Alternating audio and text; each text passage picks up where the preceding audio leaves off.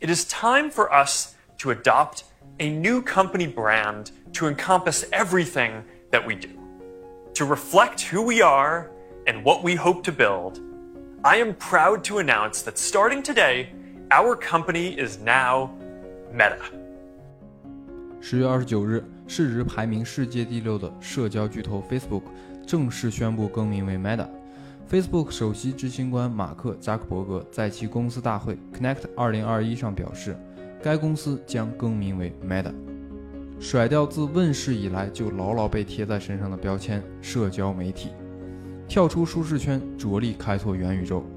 元宇宙概念也持续升温，越来越多的定义让元宇宙更难被理解。元宇宙究竟是一种新的智商税，还是互联网企业的无限未来？今天来和大家分享一下我对元宇宙的理解。什么是元宇宙？一千个人眼里有一千个哈姆雷特。Facebook 创始人扎克伯格认为，元宇宙是融合了虚拟现实技术，用专属硬件设备打造的一个具有超强沉浸感的社交平台。而就腾讯的元宇宙概念，它是一个独立于现实世界的虚拟数字世界。用户进入到这个世界之后，可以开启全新的自由生活，小马哥把它称之为全真互联网。在阿里巴巴眼里，元宇宙是允许商家自行搭建 3D 购物空间，用户进入天猫后，让用户可以获得一种云逛街的全新购物感受。作为元宇宙第一股的 Roblox，它的目标是建立一个让用户能够尽情创作内容，并且在虚拟社区中交流和成长的在线游戏。如果你问我什么是元宇宙，其实我也给不了你标准答案。很多人都在尝试用不同的方法来阐述元宇宙这个概念。不过，我们可以先看元宇宙 （Metaverse） 这个词，它是由 Meta 和 Verse 两个词组成。Meta 表示超越，Verse 代表 Universe 宇宙，合起来表示超越宇宙。我们可以理解成一个平行于现实世界运行的人造空间。一九九二年，尼尔·斯蒂芬森在科幻小说《雪崩》中提到，只要戴上耳机和头显设备，人类就可以通过终端连接进入一个由计算机模拟的三维世界。现实世界的一切都会被数字化复制，每个人都可以在这个与真实世界平行的虚拟空间中拥有自己的分身。这个虚拟空间就是元宇宙。然而，在当年啊，这个概念并没有引起像今天这样的热议。其中有一点很重要，那就是当时技术并没有跟上想象力的步伐。二十多年过去了，许多看似不可能实现的技术，如今正在逐步的突破。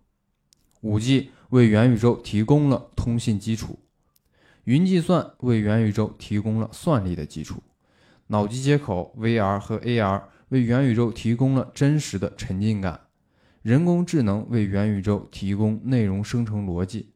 数字孪生为元宇宙提供了世界蓝图，区块链为元宇宙提供了认证信任的机制。这些技术创新逐渐聚合，发生质变，让曾经触不可及的元宇宙有了实现的可能，最终构成了一个体系，组成了一个新的世界。电影《头号玩家》和小说《三体》里的模拟游戏都可以算是呈现元宇宙的一种方式。如果你对元宇宙很感兴趣，一定要欣赏一下这两部作品。用扎克伯格的话说，元宇宙中的质量将是一种存在感，就像你和另一个人在同一个地方一样，让你们真正在一起是社交的终极梦想。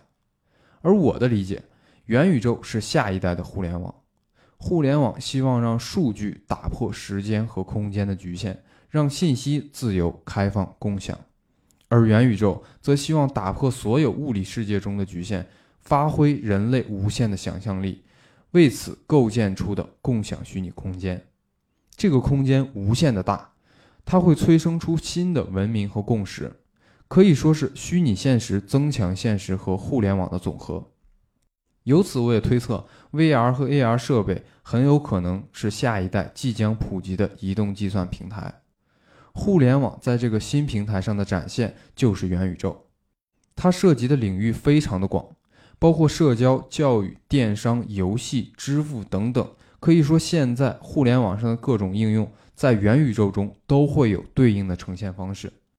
计算平台的每一次迁移，其实都会对互联网应用产生深远的影响。从个人电脑的风靡一时到智能手机的崛起，计算设备的新特性往往会孕育出新的互联网应用。比如，当时本地生活服务就是基于智能手机上的实时定位功能，为消费者提供了极致的消费体验。而未来，我们也可以设想一些场景，比如一辆汽车的外观很有可能是由很多个不同国家的设计师在同一个虚拟空间中构想出来的。再比如，一些危险的实验可以在虚拟世界中安全的完成，它们的效果与现实世界中一样。而且还能降低实验带来的损失和影响。这些高成本、高风险、高不确定性的东西，其实都可以在这个虚拟世界中进行快速的验证，从而降低风险，改善当前制造业、商业和娱乐业所面临的创新窘境。接下来，我们看一看元宇宙的产业链。元宇宙的产业链由七个部分组成。第一个是离用户最近的体验。比如游戏、社交软件、音乐平台等等。第二个部分是我们了解并获得体验的发现平台，比如游戏发行平台 Steam，再比如具有社交媒体属性的 Facebook，都属于发现平台。第三个是创作者经济，包括设计工具、动画系统、货币化技术等等。这里面包括游戏设计工具 Unity 和沙盒游戏 Roblox。第四个部分是空间计算。包括 3D 引擎、手势识别、空间映射和人工智能等等，典型的代表有 Epic 的虚幻引擎。第五个是去中心化，这部分企业致力于将生态系统的大部分转移到无权限、分散式且更加民主化的结构中。参与者除了 Google 与微软这样的传统巨头外，也包括以太坊和波卡这类的公链代表。第六个是人机交互。包含从移动设备到 VR、AR，再到高级触觉和智能眼镜等未来技术。这里的玩家以我们熟知的苹果和华为作为代表。第七个是基础设施，包括半导体、材料科学、云计算、电信网络等等。代表企业有亚马逊的 AWS 和阿里巴巴的阿里云等等。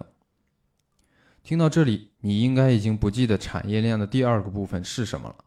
其实不记得也没关系。我们只需要知道，元宇宙是一个横跨多个学科领域、目前处于概念形成早期的想象中的世界。过去的 PC 和手机是人与二维屏幕之间的交互，而元宇宙则是人与三维空间世界的交互。我可以随时随地的登录元宇宙，不受空间限制。在这个世界里，我可以拥有一个虚拟身份，与现实身份无关，可以是总统，也可以是乞丐，可以拥有真人或 AI 朋友。可以社交，因为元宇宙中的一切都是同步发生的，它没有任何的异步性和延迟性。这样极致完美的体验，让我可以忽略其他的一切，完全沉浸在元宇宙中。同时，元宇宙和复杂的大型游戏一样，也会有自己的经济系统，而且这套经济系统是不受任何人或者机构控制的。它是一套会根据宇宙中的实际情况自主动态平衡的经济系统。在这个世界里，拥有相同目标的人们会聚集在一起，为元宇宙贡献力量，创造价值，共同构建一个独特的虚拟数字文明。元宇宙是数字宇宙，它需要一个完备的闭环金融体系和虚拟货币，而虚拟货币的背后就是去中心化的区块链技术。区块链为元宇宙构建了底层的信任机制。同时，区块链的另一大贡献是确权。在现实世界中，确定一个非实物物品的所有权并不是一件很容易的事儿，而在元宇宙中，基于区块链的非同质化代币 NFT 很好的解决了这一问题。你无需再证明一件你的物品是属于你的。随着数字技术的发展，人类未来一定会完成从现实宇宙向元宇宙的数字化迁徙。整个迁徙过程将分为三个阶段，分别是数字孪生、数字原生和虚实相生。数字化迁徙后，数字空间里会形成一整套经济和社会体系，产生新的货币市场、资本市场和商品市场。人类在元宇宙里面的数字分身会永久的存活，即便现实中的肉体湮灭，数字世界的你仍然会在元宇宙中继续生活下去，保留真实世界里你的性格、行为逻辑以及记忆。而如果真的是这样，元宇宙面临的最大障碍可能并不是技术难题，而是伦理问题。数字化的我究竟是不是我？它是否能够履行我作为人类的权利和义务？又是否应该受到道德的约束？是否可以继承财产？是否仍然是我真实世界里孩子的父亲、妻子的丈夫？这些问题必须要不断的思考，并制定出对应的准则，才能保证虚拟世界与现实世界的和谐稳定发展。总体来说，元宇宙的发展不是一蹴而就的过程，它需要长期的积累才能产生出巨大的价值。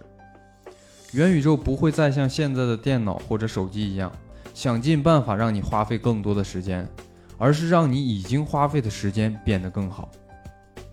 这里是绿洲世界，在这里唯一限制你的是你自己的想象力。这是《头号玩家》里的一句台词。我们目前正处在互联网下一章节的开端。互联网的技术赋予了人们更自然的联系和表达自己的能力。我十分期待这个行业能够像互联网一样改善人们的生活，丰富每一个人的精神世界，推动人类文明迈上一个新的高度。让我们一起期待未来的新世界吧！希望今天的分享会对你有所帮助。如果对节目满意的话，订阅支持一下吧。我们下期见。